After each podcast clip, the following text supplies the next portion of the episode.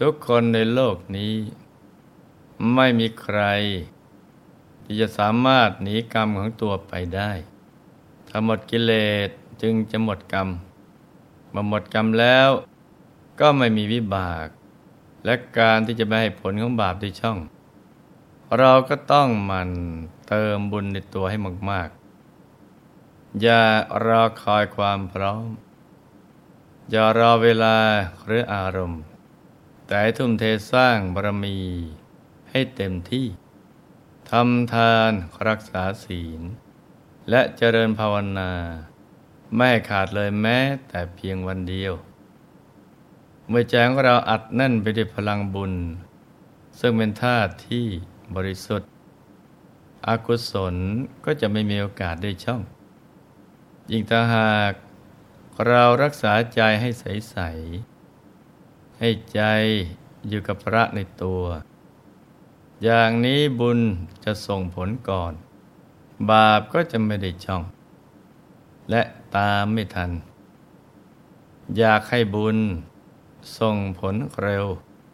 ส่งผลไปทุกชาติ ก็ต้องหาโอกาสทำความบริสุทธิ์ผ่องใส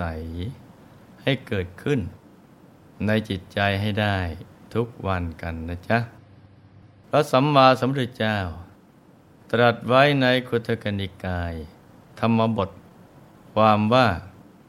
อากักกสังวิญญาปนิงยรังสัจจังอุทิระเย ยายนาพิสเชกันจิ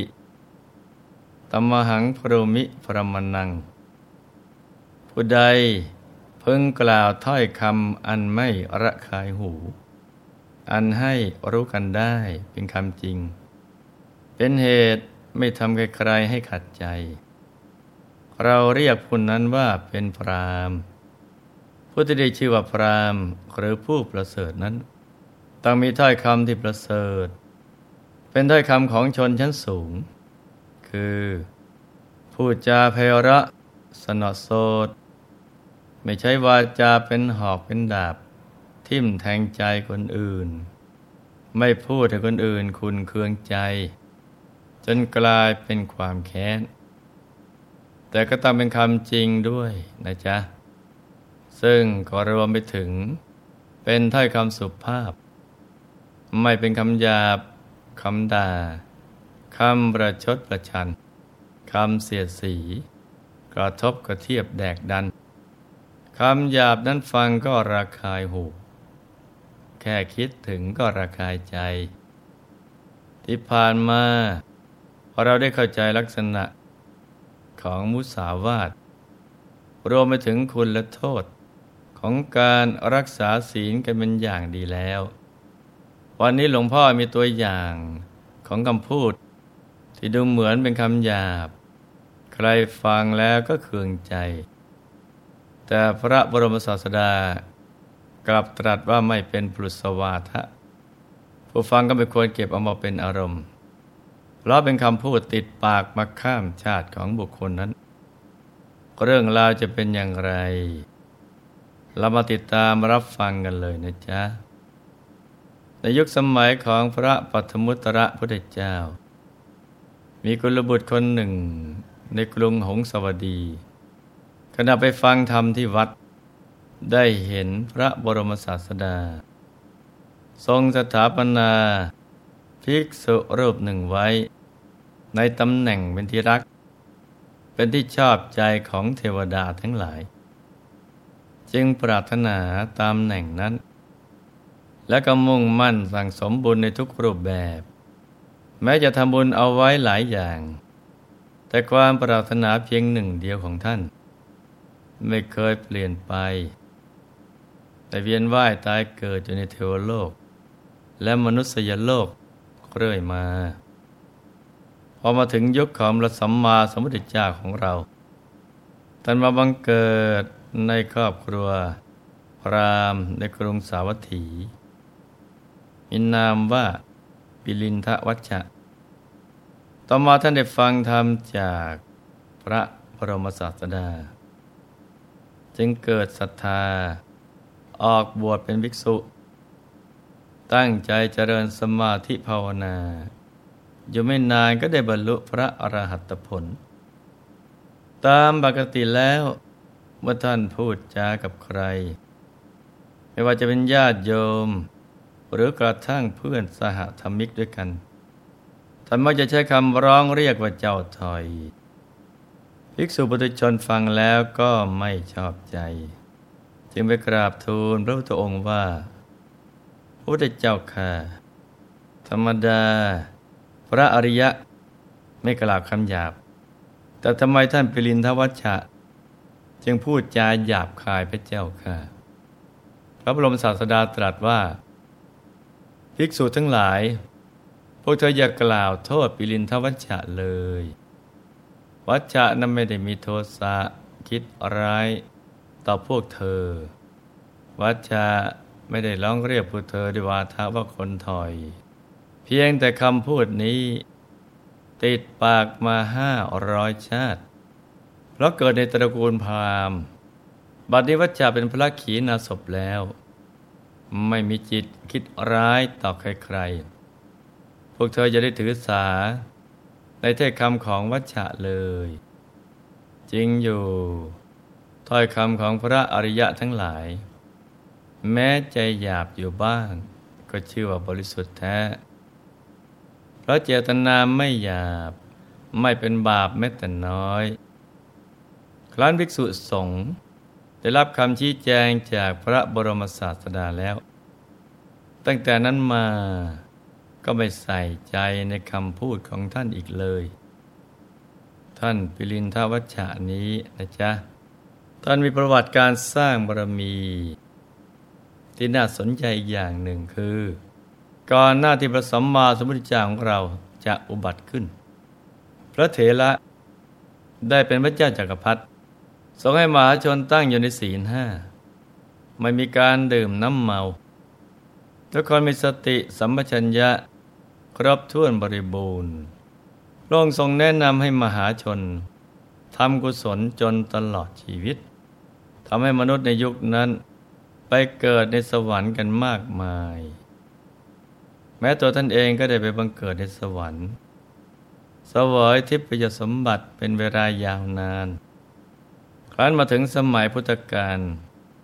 มาเกิดเป็นมนุษย์และสามารถทำพระนิพพานให้แจ้งได้แล้วเราเทวดาที่บังเกิดในสวรรค์ทั้งหกชั้น ซึ่งเคยเป็นบริวารของท่าน ตรวจดูสมบัติของตัวเองในเทวโลก ก็ปลื้มใจว่า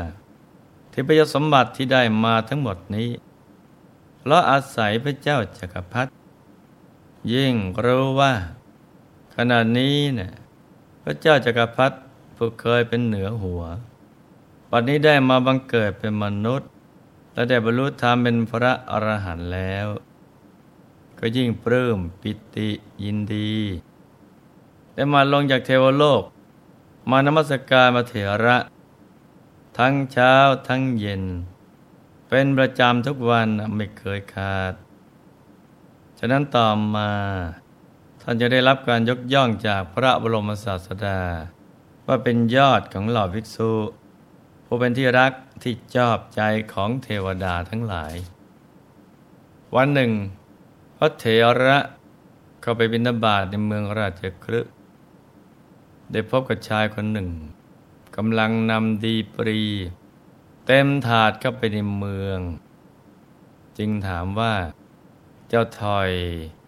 ในภาชนะของแกนมีอะไร ชายคนนี้คิดว่าสมณะรูปนี้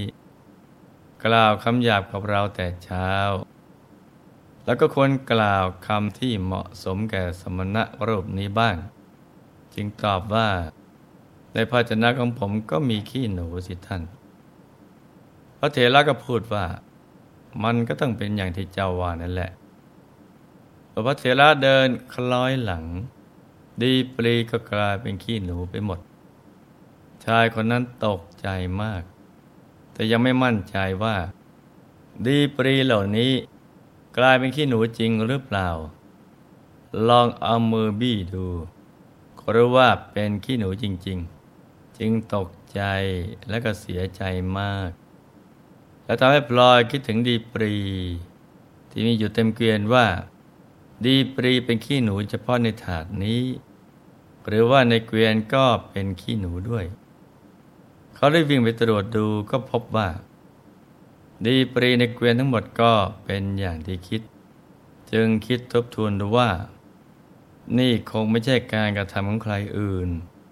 ต้องเป็นการกระทำของภิกษุรูปนั้นแน่แต่ไม่ดีปรีงเราต้องกลายเป็นขี้หนูทั้งหมด จึงออกตามหาพระเถระตามสถานที่ต่างๆ เดินตามหาทั้งวันก็ไม่พบ กระทั่งมีอุบาสกท่านหนึ่งเข้าไปถาม จึงเล่าเรื่องทั้งหมดให้ฟัง และก็ได้บอกลักษณะหน้าตาและกริยาท่าทาง รวมไปถึงคำพูดอันเป็นเอกลักษณ์ของพระเถระให้อุบาสกฟัง เมื่ออุบาสกฟังจบ ก็สรุปได้ทันทีว่า พระเถระที่ชายคนนี้เจอ ต้องเป็นพระปิรินทวัชเถระอย่างแน่นอนด้วยความสงสารยังปลอบใจว่า อย่ากังวลไปเลย พระเถระรูปนี้ เป็นผู้เปลี่ยนไปด้วยเมตตา ไม่เคยคิดประทุษร้ายใครหรอก เอาอย่างนี้ก็แล้วกัน ให้ท่านนำดีปรี ที่กลายเป็นขี้หนูทั้งหมด ไปยืนข้างหน้าพระเถระ เมื่อพระเถระกล่าวว่านั่นอะไรล่ะ ก็จงบอกว่าดีปรีหากพระเถระกล่าวอย่างไรก็จะเป็นอย่างที่ท่านพูดทุกอย่าง เพราะท่านเป็นผู้มีวาจาศักดิ์สิทธิ์ชายนั้นก็ดีใจมากที่ตัวเอง พอจะมีความหวังอยู่บ้าง จึงรีบออกตามหา เมื่อพบพระเถระแล้วก็ทำตามที่อุบาสกแนะนำทุกอย่าง จึงได้ดีปรีกลับมาดังเดิมทำให้เขาดีใจเป็นอย่างมาก จึงก้มลงกราบ ขอขมาโทษที่ได้กล่าวล่วงเกินเพราะความไม่รู้ จากนั้นก็ขอยึดอภรัตนตรัยเป็นสรณะตลอดชีวิต นี่ก็คือตัวอย่างของคำหยาบ ที่ไม่ควรถือเอาเป็นประมาณ ไม่ควรใส่ใจ เพราะใจของพระอรหันต์นั้น สะอาดบริสุทธิ์ หลุดพ้นจากกิเลสอาสวะ มีความผ่องใสเป็นปกติท่านเป็นผู้ละบุญและบาปได้แล้ว สิ่งที่ท่านพูดเป็นเพียงความเคยชินที่ติดมาข้ามชาติ แม้การกระทำและรูปลักษณ์ภายนอก อาจไม่สมบูรณ์อยู่บ้าง แต่ก็ไม่ถึงกับทำให้ใครเสียหาย นี่ก็เป็นเรื่องของพระอรหันต์ที่เราควรศึกษาเอาไว้นะจ๊ะ ทีนี้สำหรับพวกเราผู้กำลังสร้างบารมีกันอยู่นี้ เป้าหมายปลายทางยังยาวไกลถ้อยคำใดที่สามารถยกใจผู้ฟังให้สูงขึ้น และสามารถโน้มน้าวใจเขา ให้เข้าสู่กระแสธรรม ต้องรู้จักสรรหามาพูด จิตใจที่งดงามอย่างเดียวยังไม่พอ ต้องมีปิยวาจา มีวาจาเป็นสุภาษิตเพื่อพิชิตใจผู้ฟัง ให้เขาเต็มใจ ที่จะมาประพฤติปฏิบัติธรรม มาเข้าถึงพระธรรมกาย จะได้ช่วยกันนำพามนุษยชาติ ให้หลุดพ้นจากทุกข์ในสังสารวัฏไปสู่ที่สุดแห่งธรรมกันทุกคนนะจ๊ะ ในที่สุดนี้หลวงพ่อ ขออำนวยพรให้ทุกท่าน มีแต่ความสุข ความเจริญรุ่งเรือง ให้ประสบความสำเร็จในชีวิต ในธุรกิจการงาน และสิ่งที่พึงปรารถนา ให้มีสมบัติจักรพรรดิ ตักไม่พร่องบังเกิดขึ้น เอาไว้ใช้สร้างบารมีอย่างไม่รู้หมดสิ้น ให้ครอบครัวอยู่เย็นเป็นสุข เป็นครอบครัวแก้ว ครอบครัวธรรมกาย ครอบครัวตัวอย่างของโลก ให้มีดวงปัญญาสว่างสวัยเข้าถึงพระธรรมกาย ได้โดยง่าย โดยเร็วพลัน จงทุกท่านเทิน ธรรมกายเจ